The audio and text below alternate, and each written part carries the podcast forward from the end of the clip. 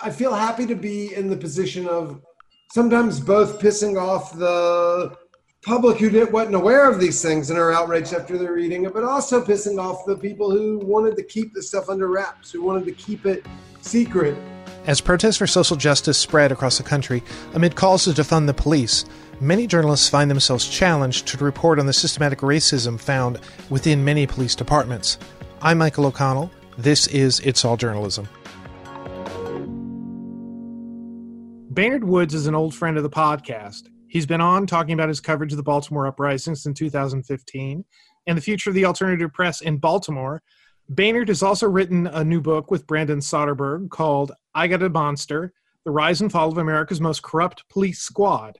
Welcome to the podcast, Baynard. Oh, it's great to be back. Thanks. It's great to be back too. You've you've been living quite a life since since we last spoke.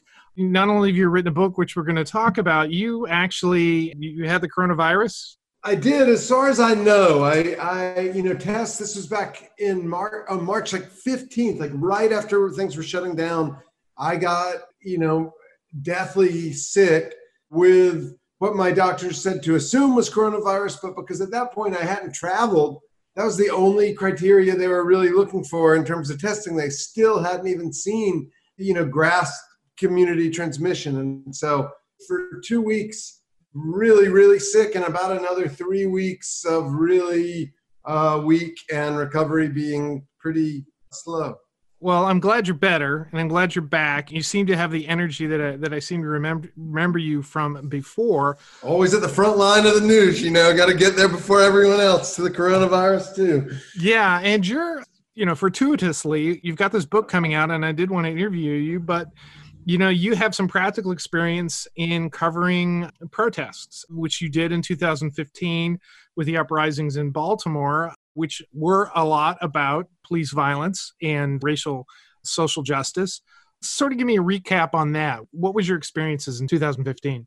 Yeah, and it's even, you know, it's been a lot of other things than that. But in, in 2015, I was working at the Baltimore City paper, and was actually preparing to leave there. So some of my editorial responsibilities were taken off my shoulders when it happened. And on April the 12th, Freddie Gray was arrested by Baltimore police, thrown headfirst into the back of the van. His spine was broken and a shallow diving injury. He never emerged with consciousness, died a week later. And protests began right shortly before he died and swept up the city for a couple weeks. We had a riot on April the 27th after his funeral, and I was out through all of that. And you know, and then a curfew and, and reporting in a curfew and the cops. It was when we were beginning to see what we're seeing so much of now that the police didn't differentiate very much between reporters and protesters. One of the things that went viral was we were out late at night, me and a photographer at the police headquarters, or not the headquarters, the precinct station. And there was about 200 cops in a line, about 30 residents. And the cops wanted to get this one resident who'd been taunting them they made this military formation and charge, and they trampled my photographer. And I was screaming, he, filming it. He's a photographer. He's a photographer. He's press. And they just stomped him and were dragging him away, but he got the shot, which later was batons coming down on the guy's head. Yeah, I think we, you know, both for what happens during covering the protest and more importantly, and what the book deals a lot with is what happens after, what what to look for after that. But also the, you know, I covered the the riots and Trump's inauguration and covered all of the prosecution of that for a year and a half afterwards. And I think that's going to be just crucial for what's happening right now. The 400 people arrested in DC protests in the last couple of weeks are going to be prosecuted under the Riot Act. And the way they did it, and I think he was setting the stage for this, the very first act of the Trump Justice Department was to prosecute these 200 people under conspiracy law that said that every single one of them was responsible for any window that was broken, for any car that was burned. And the conspiracy was they had all agreed to disrupt traffic. And as long as you agree on something, any other crime that occurs is everyone is accountable for. And so I'm really thinking that that's going to be something that we're going to see playing out a lot as well. And I seem to remember when we talked about that, there was somebody that you had interviewed and that you were writing about who was a member of the press who was just because he was in the vicinity of all of these people who were arrested was swept up in that as well. Yeah, two reporters were prosecuted till the very end. I was there, and, and a cop was running at me with her baton sideways, held in both hands to clothesline you, and I held up my press pass and said, "Press, press," and she went around me and knocked the next person down. And so I got lucky and didn't get arrested, but Aaron Cantu, who was in New Mexico at the time, and also another reporter, uh, oh, what's his last name? Uh, Wood, uh, was his last name, was charged. And the judge said, and not in refusing to drop charges, that he was live streaming, and so it gave people the chance to join. And so that was a conspiratorial act, was live streaming the live streaming the thing. So it's crazy. Well, it's incredible that it didn't try to uh, charge everybody who was watching that live stream as somehow being involved in that conspiracy as well. So a month ago, you know, several weeks ago, I assume that you saw the the George Floyd video and the and the response to that. You know, what was your reaction? Was this just like the same old stuff again? I mean, it wasn't. It wasn't. It, it's weird because I'm I'm actively writing a book right now about another book about the transmission of white supremacy and so I'd been reading a lot about lynchings and about racial terror, especially in the South, where I'm my family's from, and, and my family was involved in these things. And so it really struck me as all too familiar and not at all new, and yet new in the way that I mean, the thing that struck me as mo- as least new was the way he looked out at the camera, had his hand in his pocket, was casually looking is like all of those old lynching pictures that you see with all of the white people just gathering around looking right at the camera when it's happening. And that was one of the things that casual sadism was one of the things that struck me so much. But also, yeah, having been reporting on police misconduct and police immunity to community concerns, it also struck me as exactly the same kind of thing that we see playing out in Baltimore, although the unconcern about the cameras on him, you know, was something that was just, I mean, and obviously it was just the whole thing, while I'm saying not new, was every time you see something like that, it's wildly disturbing and shocking and, you know, all of that. So let's go into the book then. Tell me what the book is about and what can people expect when they read it? So there was a group, uh, an elite squad of Baltimore police, the Gun Trace Task Force, plainclothes police officers, the kind who go around looking for trouble. Their job specifically was to track, originally was to track guns back to the people who were selling guns. You know, if you saw that movie White Mike, his dad, Matthew McConaughey, on that, the guy was giving guns to the gangsters and whoever else. They wanted to do it like drugs. You get the guy with the little package, you get to the bigger package, the bigger package, the bigger package that was how it started. But when it became the squad it was that, that was ultimately indicted in March of 2017, uh, was immediately after the uprising in Baltimore when we had a spike in crime as well. So they put this guy who was known as a hard charger, as one of the biggest drug cops in the city, in charge of this unit. And you know, you asked before we went on air if it really was the most corrupt unit. It's called I Got a Monster, the story of uh, the rise and fall of America's most corrupt police squad. And what made it the most corrupt police squad is everyone else in the squad was already corrupt. They'd all been committing crimes separately for years together. And so this one guy comes in right at the moment before body cams and stuff are coming. The book starts in March of 2016 as they begin on this crime spree with they pull a guy over illegally that they'd been tracking and following using federal intelligence. They steal $100,000 from his house they steal two kilos from his house that a, a white bail bondsman is, is selling for the sergeant who nightly is delivering drugs. During the riots, went and looted the looters and got two big trash bags full of drugs, brought them to this bail bondsman to sell. He's doing that, stealing large amounts of cocaine and money from dealers in the very opening scene of the book. And then we follow through. It turns out one of the other guys in the squad that he's in is protecting a group of drug dealers that he grew up with. The first guy's a white guy, the second guy's black, and he grew up in Baltimore. And he his lifelong friend is a major dealer, so he's protecting that guy. The dealers are selling heroin to white kids in the county who are overdosing. So they really want the DEA and the county cops really want these black drug dealers in Baltimore uh, you know, the opioid crisis and all of that. So they get a tap up on this guy's phone and they hear him calling a cop. When they hear him calling the cop, they get a tap up on that cop's phone right about the time that Sergeant Jenkins takes over, who's also involved in this major crime ring. And so for a writer, we had this like great fortune of having this insane summer crime spree caught on tape.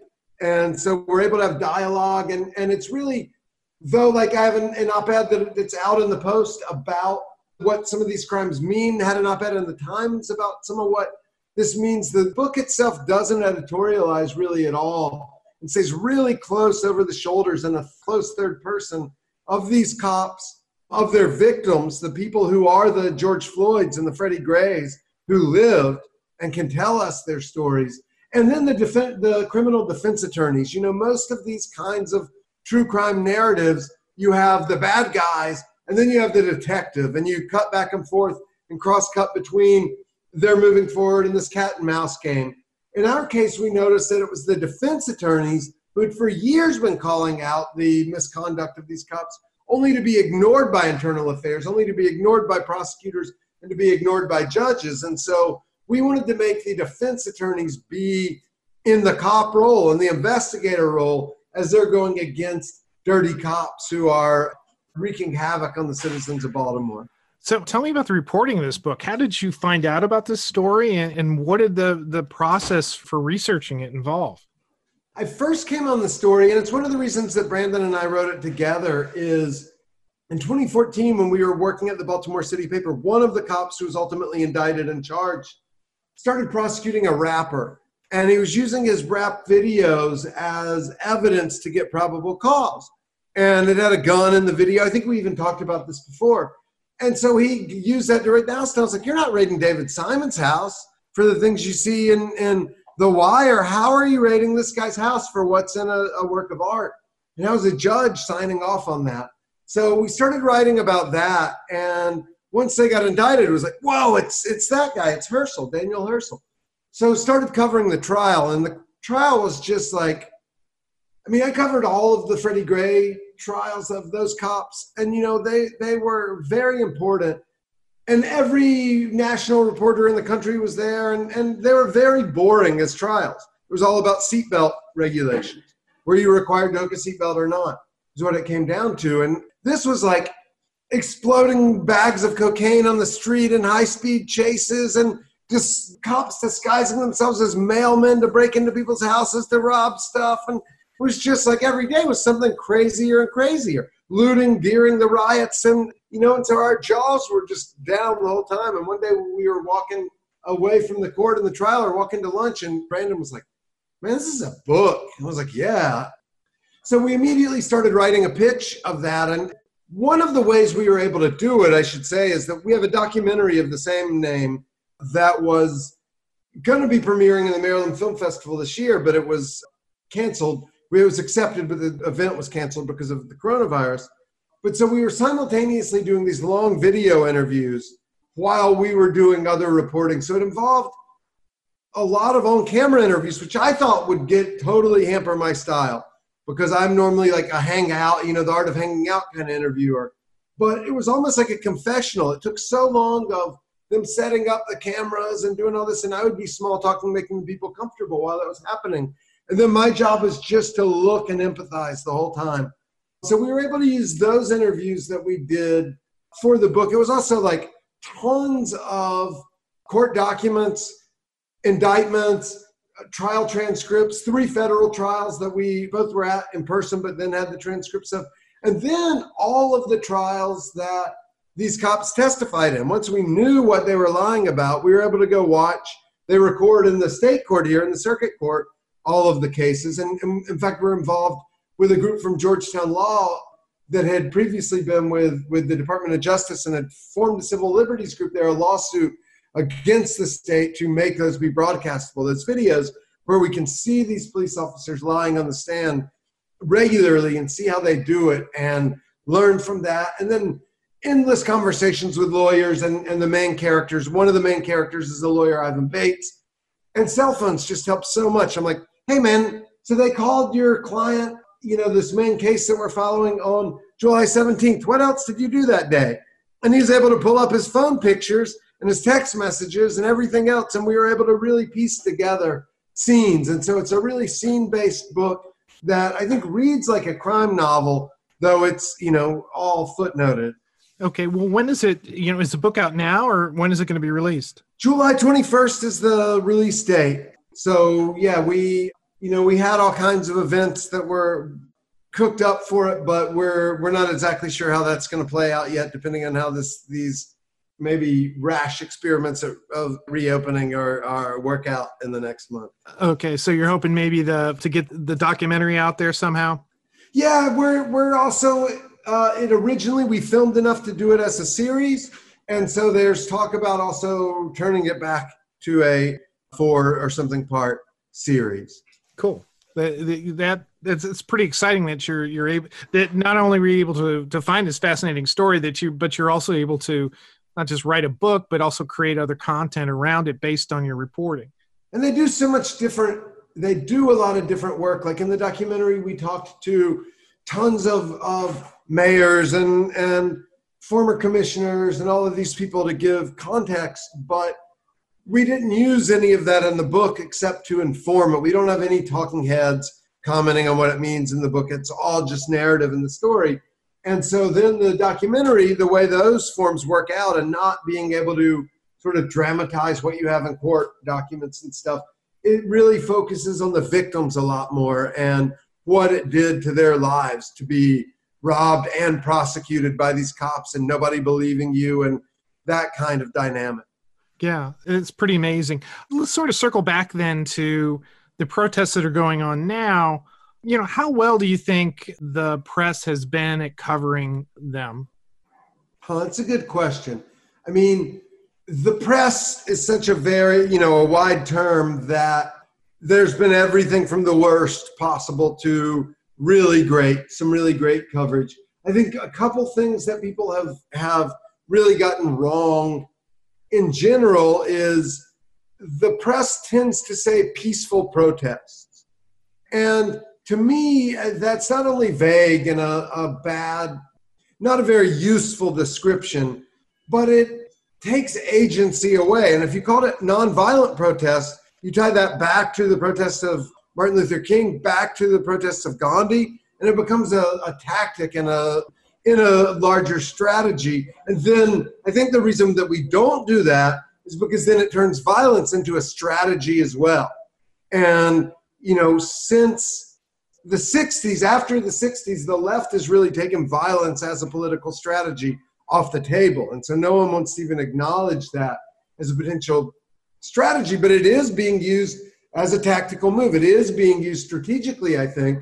And so I think it's wrong to treat it like that violence is like the weather and a thing that happens. And it's wrong because it's bad reporting. You're missing the story that when and why are people deciding that violence is the appropriate tactic to use at this moment is actually something that is a really interesting thing to look at and really is a big part of the story. One of the things I noticed is that nationally right now, the unemployment rate is almost identical to what it was in Black Baltimore in 2015. And so when you have 15% unemployment, 13 or whatever they're saying now percent unemployment, you have a lot more people who are willing to protest and you have a who don't have to go to work tomorrow, don't have a lot to lose and are pissed off and have a lot of time to be reading news and things like that. And, and I think that makes people more willing to put their bodies out on the streets. Yeah, and also, I mean, what what surprised me most about the the protests is that they're still going on. That there's still and I think uh, for a lot of the same reasons that you talked about is is that people are out of work, they're at home, they're they're paying attention to these issues.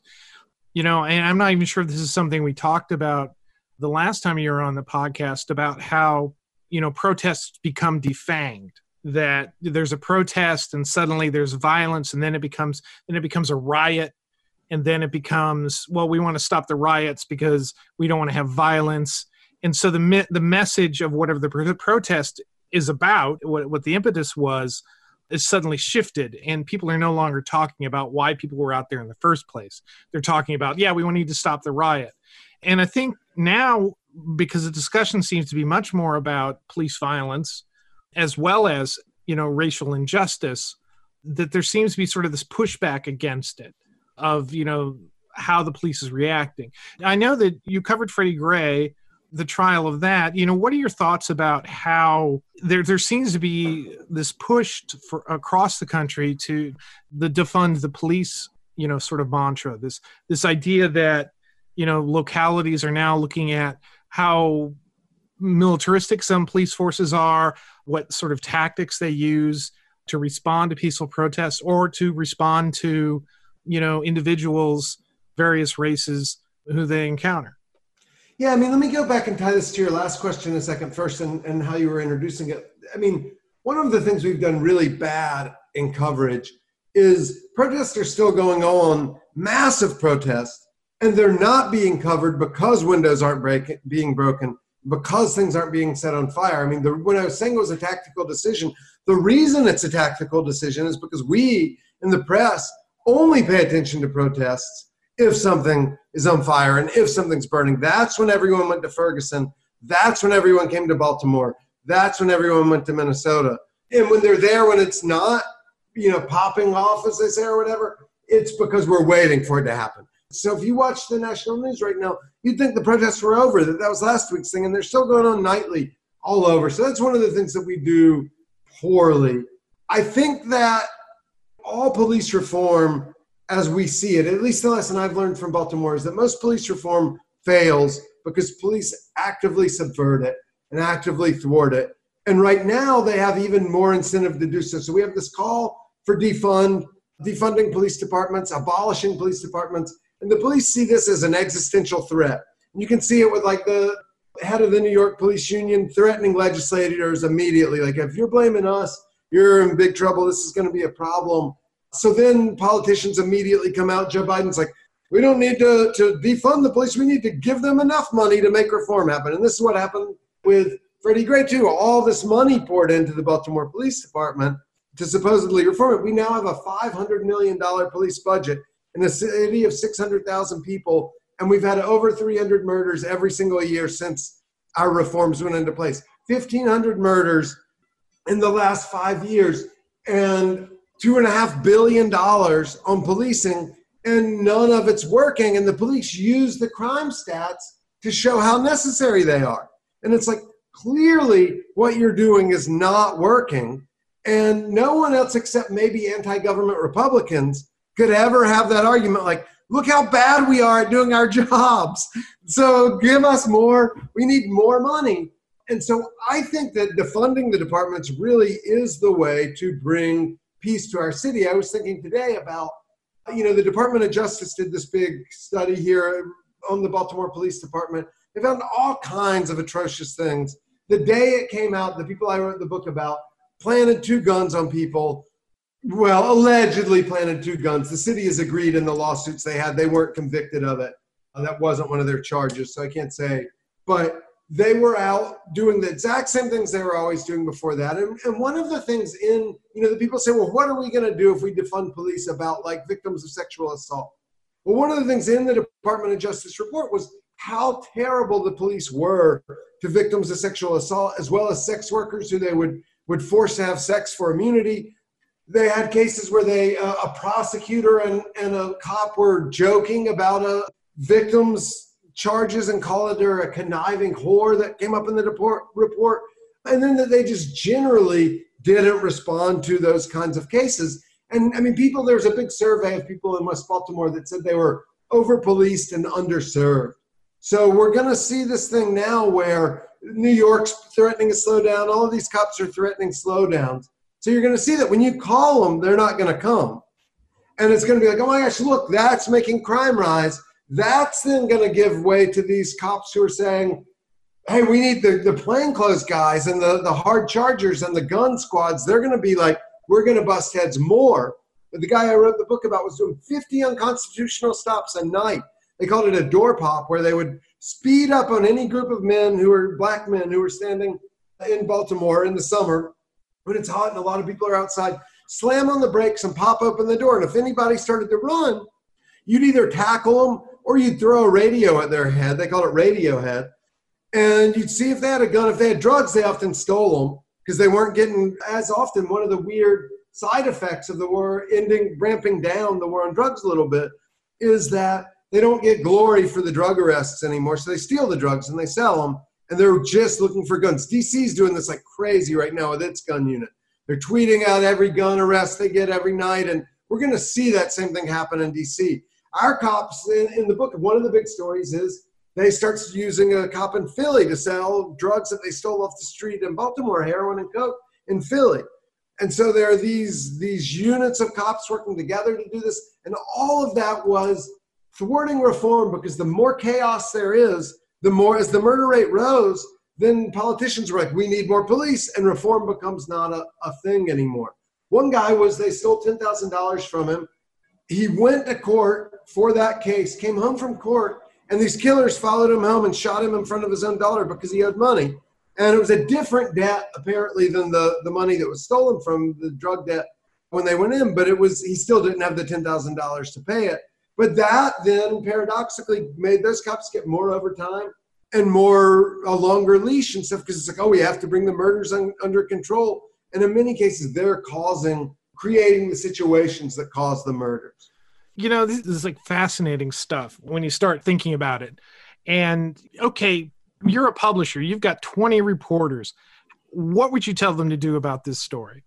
How would you focus them to uncover this story, to report this story? To report the story of what's happening right now, of yeah. the uprising, post uprising national yeah, yeah, story? Yeah. You get a team of 20 reporters. What would you tell them? One of the key things would be start talking to I'd find whoever had good sources with defense attorneys and public defenders because they know the people who are causing problems. And so start to ask them, like, hey, who would you look out for? We did this in the uprising. And then when you have the police lines, go along and see if you can find their names and start looking for those names and squaring them up because a lot of times the people that we see causing the havoc in the protests, you know, in many ways, when we say riots, they really were police riots. The police were the ones rioting as much as anything. So, like, one of the famous things that happened here was a guy wearing a, a fuck the police shirt. It was the first night of curfew. Black guy with long dreads comes out. Two cops approach him. One sprays him with a, what turned out to be a legal military grade pepper spray. The other one grabs him by his dreads and pulls him down onto the sidewalk and slams him down. Well, one of those guys was the lieutenant over the gun trace task force that I wrote about, signed all their fraudulent overtime slips. And the other guy was their mentor who ended up pleading guilty to planning a, a BB gun to help one of the guys when he ran someone over. So the guys who are causing havoc when they're on national TV on camera, you know they've been causing ha- havoc when they've been on the streets and there aren't cameras every day. And you know, they're the reasons that there's so much rage in the cities anyway. So I would find out who those guys are, start looking through their record. In some places like Minnesota, you can actually get their internal affairs files, or at least some of their personnel files.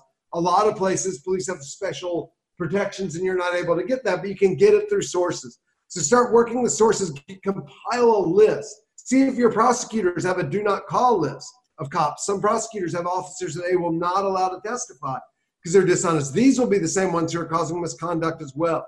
You get someone working prosecutors, someone working defense attorneys, and then the going around the communities. Who's the ones who? What are the names that you hear? Who are you talking to? So that's that's first, and do one of those type, you know, wire type or whatever boards where you're you're putting the connections between these cops together. That would be a big part of it. Part of it would be, you know, there are people in a lot of cities who do cop watch anyway, who are filming. There's a lot more video than we know of already.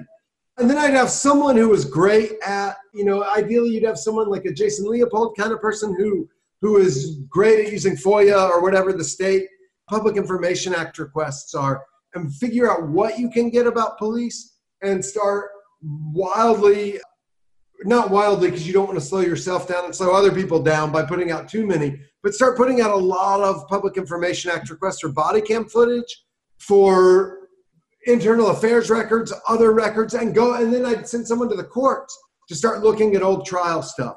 So you start looking at, and you look at cases, you go through your court database, look at cases that were dismissed. What case went to court and didn't even get a verdict at all? That meant the judge found something fishy and threw it out.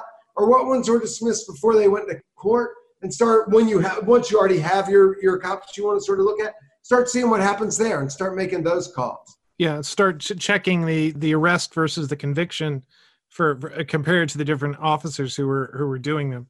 You know whenever you're on the podcast you really really charge my batteries.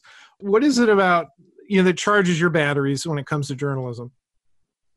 As all journalists at some level fury is a part of it. You see some things and you know and fury mixed with inquisitiveness and mixed with like a desire to be able to do good storytelling and knowing that these fury inspiring stories make good stories as well but like you see certain number of of infuriating things and you just know there are more and you gotta find them out and you know there are these things and you wanna like you wanna get to the bottom of it and you wanna understand and part of it is a, a duty to the sense that like I feel like I've had a super fortunate life. And the thing that the Baltimore uprising taught me was that I didn't understand policing at all before that. Even though like I'd been arrested, I grew up in South Carolina. I got arrested for weed three times by the time I was 19. A cop had told me, I see you on this side of town again, you're going to jail. You know, like I wasn't entirely naive about the way that they were being a long haired white boy, but I was still entirely naive about how that played out then differently for me than it would have for someone else who didn't have the advantages that I had. I saw that the Baltimore police saw their job specifically as to protect white property from the black majority of our city. And that infuriated me. And I saw that in my neighborhood when people are like, what a, how could you imagine a world without police? Go to any white neighborhood. And the only reason they're there is if you call them. They're not skulking around looking at you. Every white neighborhood is a world without police. And that made me just outraged. And then five years ago today, uh, when Dylann Roof went into, and, and he grew up about 10 miles from me, went into a church in Charleston where my family is from and massacred nine black people because they were black in an attempt to start a race war, that made me realize even more of that. And so I, I feel like I have, and then covering things like Charlottesville, I feel like I have a certain duty that I can put my body in the way sometimes to find out things that may be more dangerous for people who don't look like me or don't have the resources that I have, might not be able to put their body in that place or might not be able to spend the resources that I might be able to spend or, or get from a publisher or whoever else to find these things out. So there really is a part of it that is, you know, wanting to unspo- expose what's been covered up, being pissed off about that. And then the other part is like like this book. One of the things I'm really proud about is I think it turns it into just a hell of a good story. You want to be able to to take that stuff and get to the human motivation. I mean, in some ways, what I feel like this story is the Iliad. It's this band of pirates who are basically roaming around waging war on people who are in palaces and trying to get the booty that they can get out of there. And so, what are the human motivations behind that? And what is the universal, timeless story in addition to the momentary news story? are you hoping in your writing to to maybe get people a little angry too or infuriated too? Yeah, I mean, I I hate to repeat this cliche because it's a cliche, but I do think it's really true that comforting the afflicted and the afflicting the comfortable old saw and yeah i want to not only like make the public who is unaware angry about some that some of these things are happening i also want to piss off the people who are in power who don't want these things to be known there's a great pleasure that comes from sort of being able to say, fuck you. You wanted to keep this hidden and it's not going to be hidden. Now it's out there. You know, and then there's the, the, the, the comforting the afflicted to whatever degree we can. I, I spent over a year on a story about a guy who died in police custody in Baltimore. They said he shot himself in the head in a bathroom, and nothing about the story added up. And I wasn't able to piece together whatever actually happened, but I was able to show that what they said happened didn't at all. And and his fiance wrote after the story came out, you know, all those nights I thought that I was the only one who was awake, thinking about Tyree when after he died, and like to know that there was some white guy across town also staying up at night thinking about him and who figured all of this out like means the world to me and lets me move on with my life. And like that's probably the most the best reward i've gotten from my career was that one uh that one comment Baynard, you know, we could talk for another hour or two on this, but I can't wait to read your book. Again, the title is I Got a Monster The Rise and the Fall of America's Most Corrupt Peace Squad. Police Squad. Why do I keep saying Peace Squad? The Rise and the Fall of America's Most Corrupt Police Squad. Definitely not a peace squad. That's what we need. Replace police with peace. That's you're already on the abolition train. Exactly. Exactly. Thanks a lot. Thanks for being on the podcast. All right. Thank you. You've been listening to It's All Journalism, a weekly podcast about the people who make the news. You can find out more about us and download past episodes at itsalljournalism.com. While you're visiting our website, why not sign up for the It's All Journalism newsletter? You'll get all the latest info about our podcast, including episode notes and news about live events and upcoming interviews. Go to itsalljournalism.com to subscribe. It takes a lot of people to create an episode of It's All Journalism. Nicole Grisco produced this episode, Amber Healy wrote our web content, Nick Dupre wrote our theme music, Emilia Brust helped with our booking, Nicholas Hunter provided a web assist, and I'm your host, Michael O'Connell. Thanks for listening.